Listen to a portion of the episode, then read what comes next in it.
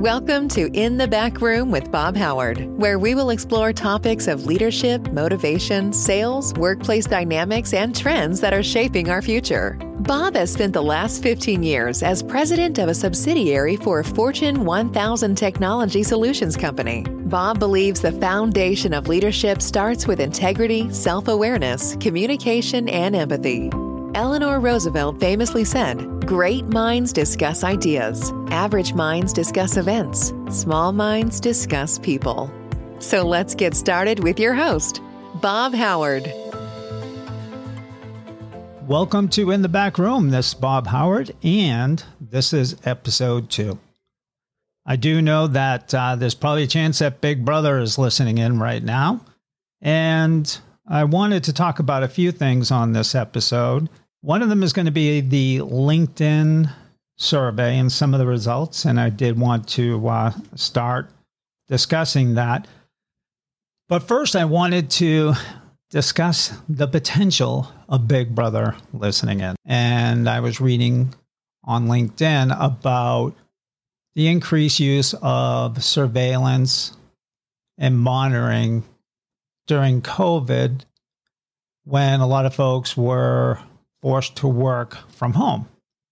So, after reading the article, I had to make sure that I was then going to research the information to make sure that it was accurate and up to date. And just to give a little bit of color behind it, when I was reading it, I'm like, God, sounds a lot like George Orwell's 1984 and Big Brother. And this little clip I grabbed was from Wikipedia. In Oceania, the upper and middle classes have very little true privacy. All their houses and apartments are equipped with telescreens so that they may be watched or listened to at any time. Similar telescreens are found at workstations and in public places, along with hidden microphones. Written correspondence is routinely opened and read by the government before it's delivered. The thought police employ undercover agents who pose as normal citizens and report any person with subversive tendencies. Children are encouraged to report suspicious persons to the government, and some denounce their own parents. Citizens are controlled, and the smallest sign of rebellion, even something as small as suspicious facial expression, can result in immediate arrest and imprisonment. Thus, citizens are compelled to obedience. I was like, wow, okay. Um, I will have to say that if, let's say, I was being recorded and surveillance as part of my job, I would probably be thinking a lot about what I'm saying, good or bad, right? I mean, people change their behavior based on what they perceive to be happening at a given moment. So we're all used to when you call into a bank or a credit card company, you've heard the following recording. Your call may be recorded for quality assurance. You know, that I understand you know, a bank might want to ensure that the employee is giving the right information to a customer or someone had an issue after um, speaking with someone that they can go back if there's a case of disagreement to see what actually was agreed agreed upon. Retail stores always use security cameras to be able to record what's going on. Obviously, there's areas inside retail that they can't record, whether it's a dressing room, bathrooms, that makes sense, right? there's that area where you have a sense of privacy that you should have and therefore be illegal to record in those situations. Taxi or Uber drivers, Uber drivers, you know, with dash cams. Police, fire, EMT, check. That all makes sense to me, right?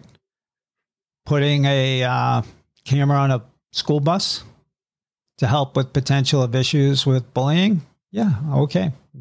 I don't have an issue with that. And at that point, you know, a lot of places that you go in public, you know you're being recorded. And what really was bothering me about the articles as I was reading them is if you're an employer, you're a leader, you're a manager, And if you have measurable metrics in place, then I think that works for accountability.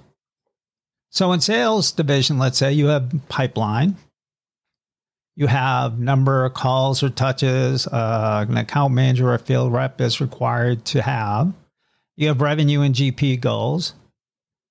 Then there's no need, in my opinion, to have a system that takes a picture every minute to make sure they're sitting at their desk or their computer. That's recording all the conversations indirectly in the background, a la Google, Alexa, Siri. That would be concerning to me. You know, when you have a virtual assistant at home, you know, you can shut them, shut them off or turn them on. Or you can change how long that, that information can be kept in the cloud. I was also then reading an article in the Washington Post, and the article was titled Keystroke Tracking Screenshots and Facial Recognition. The boss may be watching long after the pandemic ends. And this is from the article What workers should know about corporate surveillance software as companies consider permanent remote work policies a lawyer with 34 years' experience received a laptop in the mail with her instructions. To get paid, she'd have to comply with a company mandated facial recognition system for every minute of her contract. If she looked away for too many seconds or shifted in her chair, she'd have to scan her face back in from three separate angles, a process she ended up doing several times a day. And for this individual, the laptop's unblinking little camera light quickly became a nightmare and a reminder of what her new workday might look like even after the pandemic fades. After two weeks, she ended her contract and pledged never to consent to that kind of monitoring again. You know what? If you hire the right people and you train them and you give them clear goals and you're checking in with them as part of your management process, why do you need to have a surveillance program? What what's that saying about you as the employer, you as the leader? Uh, you know, um, obviously, you know, if you're interviewing somebody and you're not trusting them, don't hire them, right? You shouldn't have to, in my opinion, unless it's a requirement of the job for whatever reasons, and everyone knows it up front, just have to put something in place to make sure they're doing the job. I believe that 90% of the people, when they get up and they work or go to work in the morning, they want to do a great job. So if I go in with the thought process and I'm hiring people and I don't trust them, God, that's not something I would want to do. I wouldn't want to be the person implementing it. And I certainly wouldn't want to be the person working in a situation where I'm not trusted as an employee. So picture this. One day you come home and the following conversation takes place, right? This could be with your father, mother, spouse, partner, roommate, boyfriend, girlfriend, spiritual leader. It doesn't matter, right? Hey, Bob, how was your day? Great. How about you? Oh, it was awesome. You know, I had a good day and went down, had a good lunch, met with uh, Jackie. We talked about, you know, what we're going to do this weekend. Oh, awesome. Hey, can you do me a favor? When you have a chance, can you go to this website? I need you to download this software onto your computer and then go to an app store for your phone and download this application. Okay, why? Well, what I want to be able to do is one, be able to see where you are at all times. And I want a key um, stroke recorder. So everything you're typing, I could uh, check. What? What do you mean? Well, I just want to know everything that's going on. I want to make sure that, you know, you're doing what you're supposed to do. You're not somewhere you're not supposed to be. Now, think about this. do you think that person trusts you? Hell no, right? Do they have your best interest at heart? Mm, no, it sounds like they have their best interest at heart. Do you think tracking everything your kid says and does and where they've been will bring you guys closer together? or is going to pull you farther apart? And if you're tracking them all the time, does it increase your anxiety? Yeah, I would think so. You're always wondering what they're doing. Where are they? Are they supposed to be here? Are they supposed to be there? My kid said he was going to the ball game. What's he doing at the pizza restaurant? All I know is when I was younger, my mom, she'd be like, all right, get out. I'll see you at dinner time. Or after dinner, get out. When you start seeing the sun come down, head on home. And uh, that was about it for remote monitoring for my mom. now, granted, the technology wasn't there then, but she wasn't calling around to all the neighbors all the time and saying, "Hey, where's Bob? Where's uh, Brian? Who's what's going on?" That's to me not a way to build trust. The other part of it, from a uh, legality standpoint, is if you're interacting with customers on the phone or other individuals in a work from home situation that are just somewhere in the background, if there's audio recordings, those individuals could also be picked up. So let's use a customer in this situation. You're speaking with a customer. And if I'm in a state as an employer or employee that state might have what they call a one way approval, or, uh, meaning, in essence, that you need one of the parties to authorize a recording of a conversation. And then you have states that are two party, which means both parties have to, you know, approve of a recording and if I'm talking to a customer and I reside in a one party state and they reside in a two party state, so let's say I don't even know I'm being recorded, how can I notify the other individual that it's going to be monitored and recorded? The second part is is keystrokes, right? If somebody's uh, logging all that, that is a recording. And if it's a text message that's live and that other individual is in another state, I mean, that's a whole lot of questions that come up. But in the end, it really does come down to if you have an employee and they're working and they need to work from home during the uh, pandemic, if you have to get to the point where you have to know where they are every single minute, that is, I think, an issue with the employer. Yes, there's always one offs, but you know, if you have those metrics in place, you'll know and then have a conversation with someone, right? And that leads me into really the first part of episode two, or now the second, which is communication and leadership. So when I look at the results of my LinkedIn survey that I did online, the question was what is the top quality you look for in an effective leader? And it was interesting. It was about a little bit about what I expected to come in at. Effective communication was 31%, ethical and honest, 28%, emotional intelligence, 25%, and vision was 16%. And, you know, we'll get in a little bit later, not on this uh, episode, about maybe why I feel folks chose vision last um, I do know why people would definitely choose effective communication as the top means of what they look for in a leader. And as I get into it, just a quick background from my professional standpoint, just so uh, folks understand what experience do I have when I take a look at my career in the what I'll call management field. I worked 10 years at Micro Warehouse in New Jersey. They were both consumer and corporate. Corporate was basically they had major accounts, which was Fortune 1000, and then commercial was a thousand and below for users. They also had a division called Datacom, and they were responsible for all networking solutions, you know, I started off as an account manager. Um, and then when I was looking to get into sales management, I noticed that uh, it was going to be very difficult to get a corporate outbound sales manager role. And what I felt I needed to do, since it was going to be my first real management role, was take on a position nights and weekends as the inbound sales manager.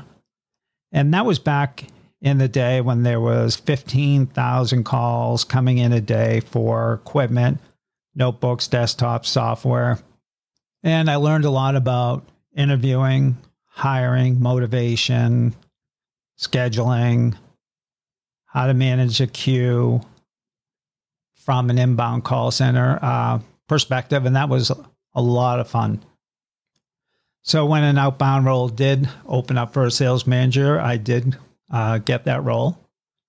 I was then promoted to director of commercial sales when I was out in Gibbsboro, New Jersey. And then I was promoted to group director, had somewhere north of 300 sales folks while I was out there.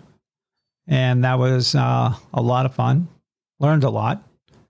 I left probably six months maybe before CDW bought Micro Warehouse.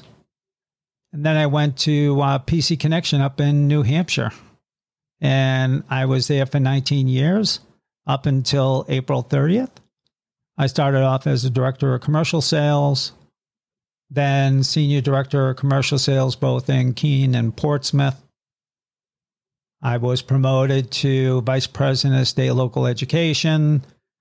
Then I was given responsibility for all public sector with the federal business. And approximately 16 years, I was the president of public sector, responsible for all the sales, contracts, and operations for uh, the subsidiary.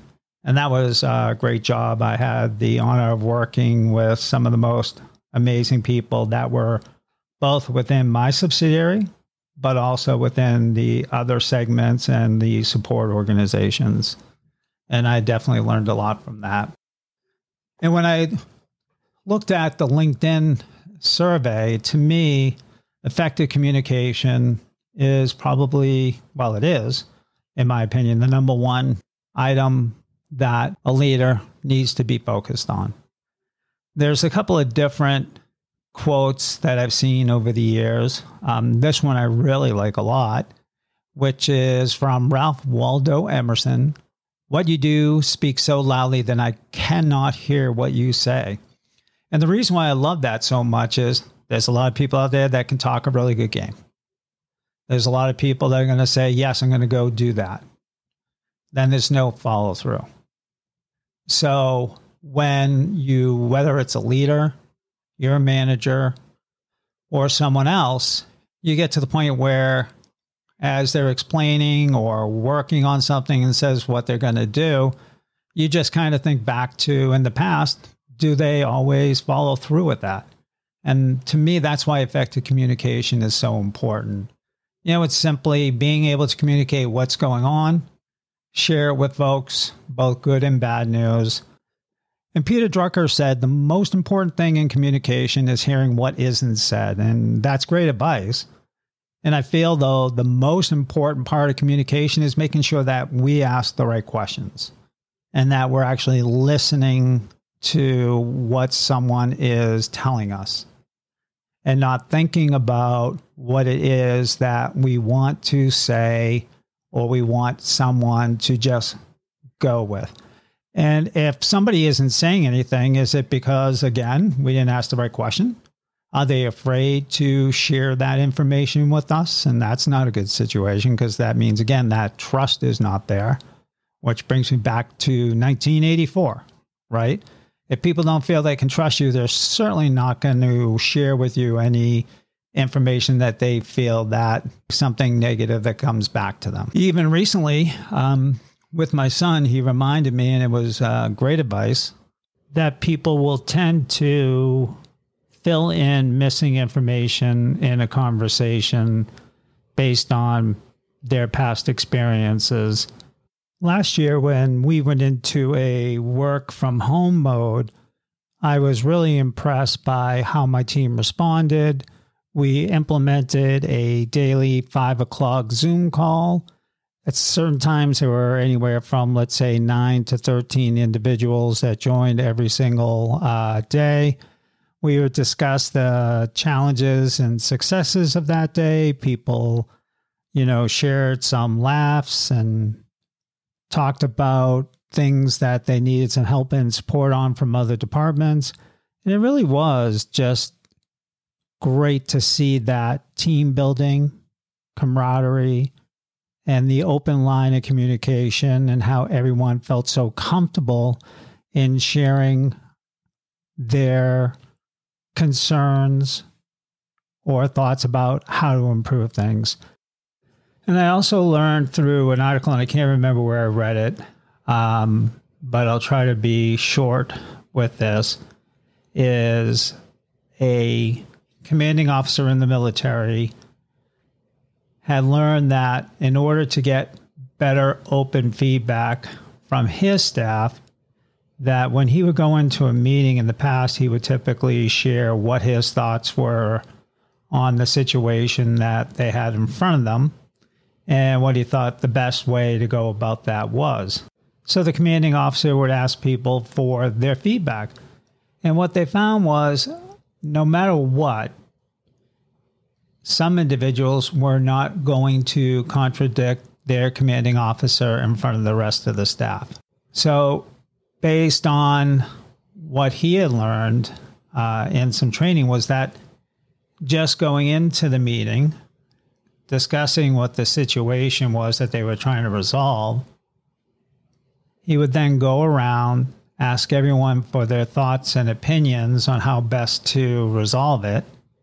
And then at the very end, he would share his thoughts about the situation.